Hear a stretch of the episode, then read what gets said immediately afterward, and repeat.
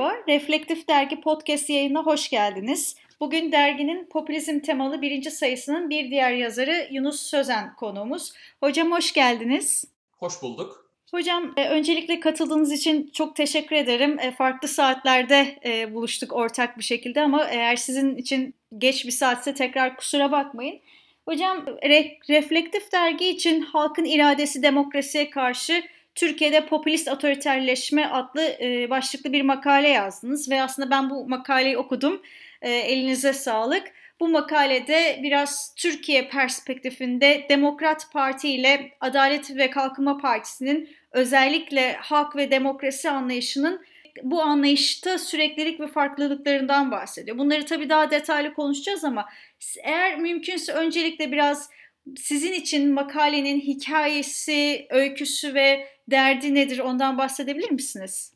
Tabii çok teşekkürler. Ee, şimdi öncelikle bu yazı esasen 2006-2010 yılları arasında Türkiye ve Arjantin'de rejim sanılımlarını çalıştığım, doktora tezim sırasında yaptığım Arjantin'de peronist popülizm araştırmalarına dayanıyor.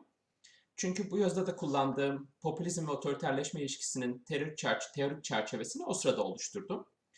Bu yazının erken bir e, Türkiye versiyonunda New York Üniversitesi'ndeki AKP ile 10 yıl e, konferansı için e, için yazmıştım ve o, o konferansta sunmuştum. Tabi yazı İngilizce, e, o sunum da İngilizceydi. Bu yazı da zaten İngilizce. E, o zaman popülizm dünya henüz dünyada da moda olmamıştı bu kadar. E, Türkiye'de de AKP örneği çerçevesinde neredeyse hiç konuşulmuyordu. E, Türkiye akademisiyle iletişime geçmekte zorlandığım bir kavram oldu bundan dolayı o zaman. E, şimdi de aslında zor bir kavram iletişim açısından ama tam tersi bir sebepten diye düşünüyorum. Artık herkes her siyasal aktöre özellikle otoriterlik eğilimi gösterenlere popülizm yakıştırması yaptığı için sorun çıkıyor. Yani tersten e, sorun çıkıyor artık. Popülizm ve otoriterleşme kavramları üzerine çalışmalar çok artmasına rağmen ben hala Türkiye'nin ilginç bir örnek olduğuna da inanıyorum tabii. E, bunun da otoriterleşme patikasının, Türkiye'nin otoriterleşme patikasının özgünlüğü haricinde iki fazladan sebebi olduğunu düşünüyorum. Türkiye'nin yakın dönem otoriterleşme sürecinde demokratikleşme diskurunun akademik çevrelerde de baskın olması ve aynı zamanda AKP'nin ideolojik platformunda popülizmi belki de en güçlü olduğu bu dönemlerde AKP'nin Türkiye'de popülist olarak adlandırılmaması bana çok ilginç geliyor. Bu ikisinden de yazının girişinde kısaca bahsetmeye çalıştım. Kısaca kendisi hakkında bence düşünmeye davet ediyor e, Türkiye Akademisi'ne bu kavramlar, otoriterleşme ve, ve otoriterleşme ve popülizm kavramları. Mesela makalenin esas derdine gelirsek, e, popülizm literatürünün ana soruları ve tartışmayla tartışmalarıyla bağlantılar kurarak Türkiye'deki popülist demokrasi anlayışının izini sürmeye çalıştım. Ya da bir başka ifadeyle Türkiye'deki sağ popülist geleneğin demokrasi anlayışını ortaya çıkarmak ve o anlayışın hangi yollarla otoriterleşmeye çalış, e, yol açtığını netleştirmeye çalıştım. E, makalenin bir teorik, bir, bir teorik bir de empirik iddiası var. Teorik iddiası e, popülizmin rekabetçi veya seçimli otoriter rejimi ideal demokrasi olarak kutsaması. Ampirik iddiası da güçlü bir popülist hareketin oluşmasına müsait bir ortamda kurulan AKP'nin 12 Eylül siyasal kurumsal yapısıyla ilişkisinin hem popülizmi, popülizmini iktidarda yeniden üretmesine hem de ülkeyi otoriterleşmesine yardımcı oldu. Bu iki iddia üzerinden e, makaleyi oluşturdum. Teşekkür ederim hocam. Aslında bir yandan soruyu cevaplarken siz e, iki önemli bence e, iki önemli tartışmaya da vurgu yapmış oldunuz. Çünkü zaten ilk başta söylediğiniz de önemliydi. Moda oldu dediniz ve bir şekilde gerçekten popülizmin popüler olması hem medyada hem de akademik çalışmalarda biraz kavramın da esnekleşmesine sebep oldu. Yani işte farklı kavramların popülizmle ilişkilendirilip e, ya da iki kavram yan yana geldiği zaman bunu tamamen popülizm olarak kabul etmek gibi. Ve ikinci olarak da benim için yine önemli olan e, AKP üzerinden özgün bir e, çalışmadan bahsediyorsunuz. Neden e, popülizm olarak tanımlanmadığına dair ki ben şeyi hatırlıyorum aslında Team Popülizm'in de e, sonradan özellikle 2015'ten sonra e, tam bir e, popülist e, söylem üzerinden değerlendirdiğini hatırlıyorum. Bu vurgu e, çok anlamlı gerçekten. E, hocam e, siz aslında biraz teorik çerçevenizden de bahsettiniz, ele aldığınız iki vaka var zaten e, değerlendirdiğiniz. E, biraz aslında bu makaleyle hem nasıl bir inceleme, bir e, yöntemle e, sonuçlarınıza vardınız ve biraz da tüm bu süreklilik ve farklılıktan bahsederek ve sonuçları açarak e, nelere ulaştınız veya aslında her iki partinin popülizmini karşılaştırdığınız zaman e, nasıl bir sonuçtan bahsetmek mümkün oldu sizin için? Çok teşekkürler. E, makalenin bir teorik çerçevesi var. Bir de teorik çerçevesini AKP ve Demokrat Parti e, yönetimlerine uyguladım e, bu teorik çerçeveyi. Ama tabii esasen AKP'yi yani Demokrat Parti'yi AKP'nin e, AKP'nin düşünsel kaynağı olarak e, kurguladım makalede. Makalenin teorik çerçevesi de popülizmi zayıf merkezli bir ideoloji olarak çalışan perspektifle yani Mudde Kaltwasser gibi e, popülizmi zayıf merkezli bir ideoloji olarak çalışan perspektifle otoriterleşme literatürünün, literatürünün bulguları arasında somut ilişkiler kurmaya çalışıyor. Popülizmi zayıf merkezli olarak çalışan siyaset bilimciler popülizmin demokrasiyle ilişkisinin muğlak olduğunu, demokrasiye de otoriterliğe de yol açabildiğini iddia ediyor, ediyorlar. Bense onların tanımına dayanarak popülizmin otoriter bir demokrasi anlayışı olduğunu iddia ediyorum. Ee, bunun iki sebebi olduğunu düşünüyorum. Birincisi popülizmin halkın iradesini yönetime yansıtma iddiasının modern demokrasinin çok sayıda siyasal kurumundan seçim, seçim mekanizmasını öne çıkartıp yalnızlaştırması. Bu yolla da modern demokrasilerde yöneticileri bölerek yurttaşları güçlendiren kurumlar olan denge fren mekanizmaları ve muhalefet özgürlüklerinin zayıflamasını meşrulaştırıyor e, popülizm. Bu birinci yol. E, bu yol hakkında daha önceden yazdığım bir e, makalenin teorik çerçevesini kullanıyorum bu makalede de. İkinci yol ise otoriterleşme literatüründeki demokratik normla, normların ihlalleriyle ilgili. E, bu, bu da popülizmin demokratik normları ihlalini aslında demokratik bir e, iyi olarak kurmasıyla ilişkilendiriliyor. Pardon, ilişkilendiriyorum. E, yani popülist ideolojide halk olarak tanımlanan kesimin iradesinin vücut bulmuş hali lider olduğu için ve yönetime yansıyan irade de aslında liderin iradesi olduğu için modern demokrasinin işlemesi için gerekli olan liderin kendisine sınır çekmesi popülizmin perspektifinden ahlaken yanlış olarak kurgulanmış oluyor. Yani kanunen bir yasak olmasa bile modern demokrasinin işleyebilmesi için liderin kendine sınır çekerek muhalefeti susturmaması gerekiyor mesela. Yetkileri dahilinde bile olsa muhalefetin başına e, vergi müfettişleri yollamaması gerekiyor. Anayasa Mahkemesi'ne hürriye yoluyla üye atamaması gerekiyor. Yani popülizmin demokrasi anlayışı hem lideri, liderliğin önündeki siyasal kurumsal engelleri gayrimeşru kılıyor, seçim mekanizmasını öne çıkartarak, hem de normların oluşturduğu kısıtlardan lideri özgürleştiriyor. Yani rejim tanımları perspektifinden ifadesiyle bu teorik çerçevenin popülizm rekabetçi otoriter rejimi ideal demokrasi olarak kutsuyor. Ben de bu çerçeveyi Türkiye'ye uyguladım esasen. E, bu, bu çerçeveyi uygularken de e, bu incelemede de birkaç e, Demokrat Parti ve e, AKP'nin popülizmleri arasında bazı farklar e, olduğunu göstermeye çalıştım. Öncelikle e, AKP popülizminin düşünsel kaynağı olarak e, Demokrat Parti geleneğinin milli irade ve demokrasi anlayışını inceledim yazıda.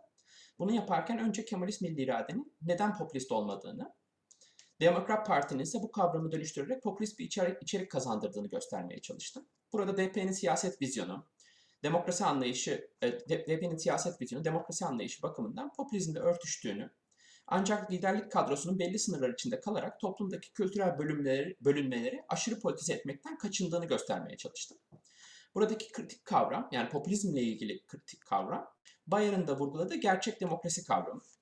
Gerçek demokrasi tam bir popülist demokrasi anlayışı. Seçimlerde hangi sebepten olursa olsun çok oy alanların önünde özel kurumlar, denge fren mekanizmaları olmasının yanlış olduğunu iddia ediyor. Batı demokrasinin de aslında gerçek demokrasiden uzaklaşarak bu denge demokrasisini yani şu anda bizim modern demokrasi diye adlandırdığımız denge demokrasisini mecburiyetten tesis etmek zorunda kaldığını iddia ediyor. Gerçek demokrasiye karşı olarak. Bu şekilde bu demokrasi anlayışı Demokrat Parti'nin paylaştığı, Demokrat Parti'nin AKP'nin de paylaştığı bu demokrasi anlayışı yürütme organının organındaki yöneticilerin yüceltildiği ve güçlendirildiği, karşısında bir engel olmadığı bir demokrasi anlayışı.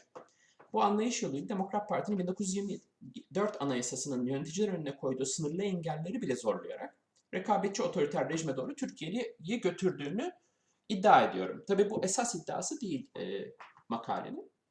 Daha sonra AKP popülizmini de aynı kavramsal e, çerçeve içinde inceliyorum. AKP popülizmi de bu siyaset ve demokrasi anlayışını paylaşıyor Demokrat Parti. E, ancak Demokrat Parti'den farklı olarak toplumsal olarak da kültürel toplumsal toplum anlayışı, toplumdaki bölünmeleri e, kavramsallaştırması da kültürel yarılmayı, toplumdaki kültürel yarılmayı, e, mütedeyim e, muhafazakarlarla e, laikler arasındaki kültürel yarılmayı da aşırı derecede politize ediyor. E, bundan dolayı da rekabetçi veya seçimli otoriter bir rejimi demokrasi olarak kutsamakla kalmıyor aynı Demokrat Parti gibi. Sosyal hiyerarşileri de derinleştirme potansiyeli taşıyor AKP'nin popülizme ek olarak.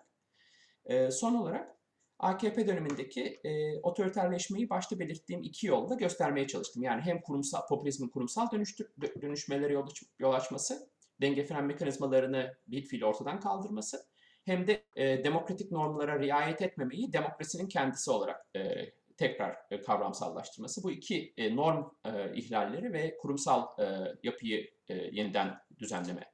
Bu iki yolla tekrar e, AKP döneminin nasıl otoriterleştirdiğini göstermeye çalıştım. Öncelikle e, kıs, e, kısaca güçlü bir e, bir muhafazakar popülizmin oluşmasının koşulları oluşmasına koşulların müsait olduğu bir ortamda e, kurulduğunu gösteriyorum AKP'nin. Bu güçlü popülist öğeler taşıyan partinin de 12 Eylül siyasal kurumsal yapısıyla ilişkisinin hem popülizmin iktidarda yeniden üretmesine hem de ülkeyi otoriterleşmesine, otoriterleştirmesine yardımcı olduğunu iddia ediyorum. Partinin asker gibi ekstra demokratik mekanizmalarla engellenmeye çalışılması, bu partinin rekabetçi otoriter demokrasi idealine iktidarda yeniden, yeniden üretebilmesine sebep olurken, bir yandan da 12 Eylül Anayasası'nı yürütmeyi hali hazırda yücelten yapısının, yani AKP iktidara geldiği noktada yücelten e, yapısının güçlü yürütmenin demokrasi olduğunu iddia eden bir partiye geniş otoriterleşme olanakları sağladığını iddia ediyorum. Yani esasen e, 12 Eylül'ün kurumsal yapısıyla AKP'nin e, rekabetçi otoriter rejimi ve yürütmeyi güçlendiren rekabetçi otoriter rejimi kutsayan e, demokrasi anlayışının ilişkisinin Türkiye'yi otoriterleştirdiğini iddia ediyorum. Teşekkür ederim hocam. Ağzınıza sağlık. E, gerçekten hazır e, sizinle sohbet imkanımız olmuşken e, bir soru daha sormak istiyorum. Biraz benim de aslında düşündüğüm ve merak ettiğim bir soru. Bir de son zamanlarda bence daha da tartışılır hale geldi. Şimdi bu özellikle Amerika'daki seçimlerden sonra veya e, Trump'ın oy kaybetmesi işte or, orayı artık nasıl e, tanımlarsanız üzerine e, acaba popülizmin sonu mu geliyor ya da popülist liderlerin geleceğine dair e, farklı e, görüşler ortaya çıktı. Ya Türkiye ya da Amerika üzerinden nasıl aslında açıklamak isterseniz sizin bu e, tartışmadaki e, yorumunuz nedir? Çok teşekkürler. Şimdi bir kere Trump en popülizmin her türlü tanımına uyan, en iyi uyan ideal tip popülist lider mi? O tartışılır bir konu.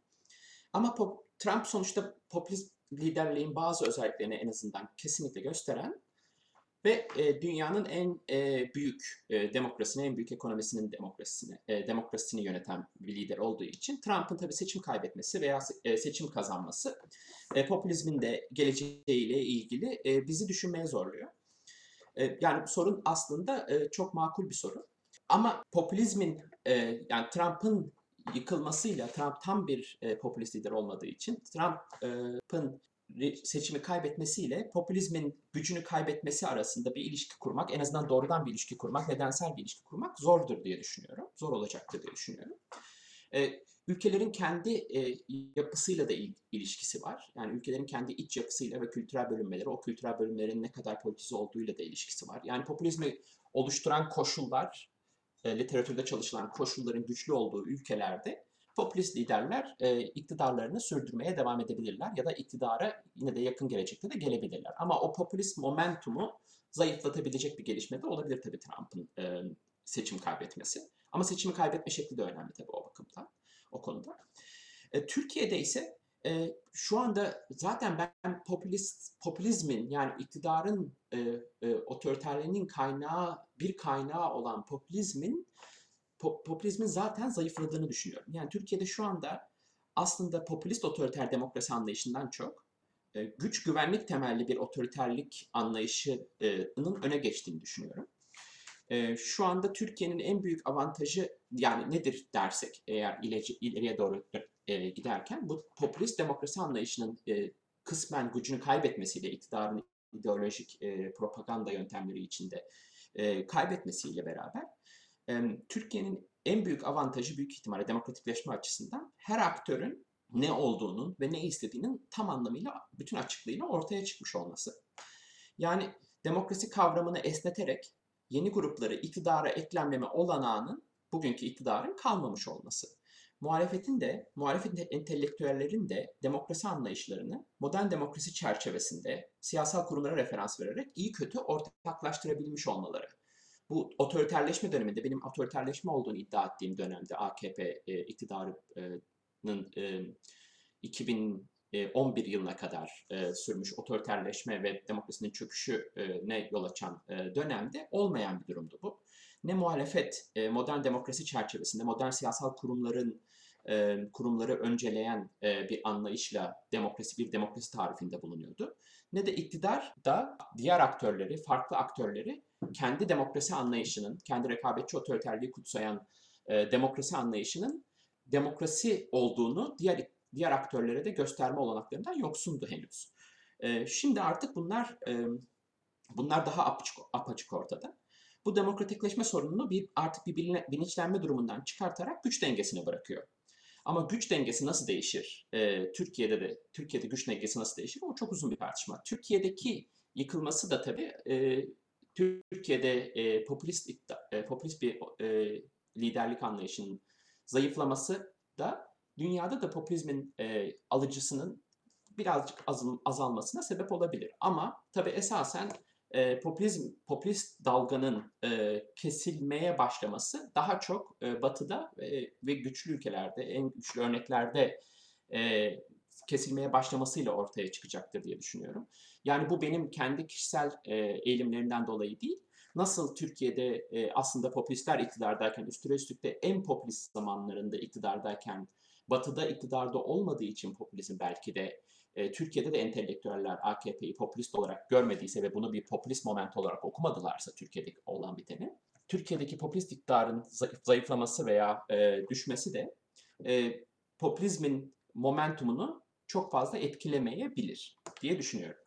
Hocam çok teşekkür ederim. Gerçekten e, ağzınıza sağlık. E, bir, en azından benim için ve eminim dinleyenler için de çok keyifli ve bilgilendirici bir sohbet oldu. Tekrar bütün bu e, aslında yoğunluğunuza rağmen katıldığınız ve bize anlattığınız için çok teşekkür ederiz.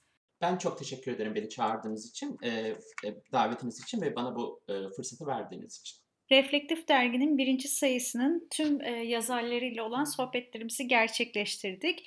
Bundan sonra yeni tartışmalarımız farklı temalar altında olacak ve yine e, bu yazarlarla aslında sohbetlerimize devam edeceğiz. Tekrardan hatırlatmış olalım. E, Reflektif Dergi'de yayınlanan tüm makaleler erişimi açık. İstediğiniz zaman internet sitesinden ulaşabilirsiniz.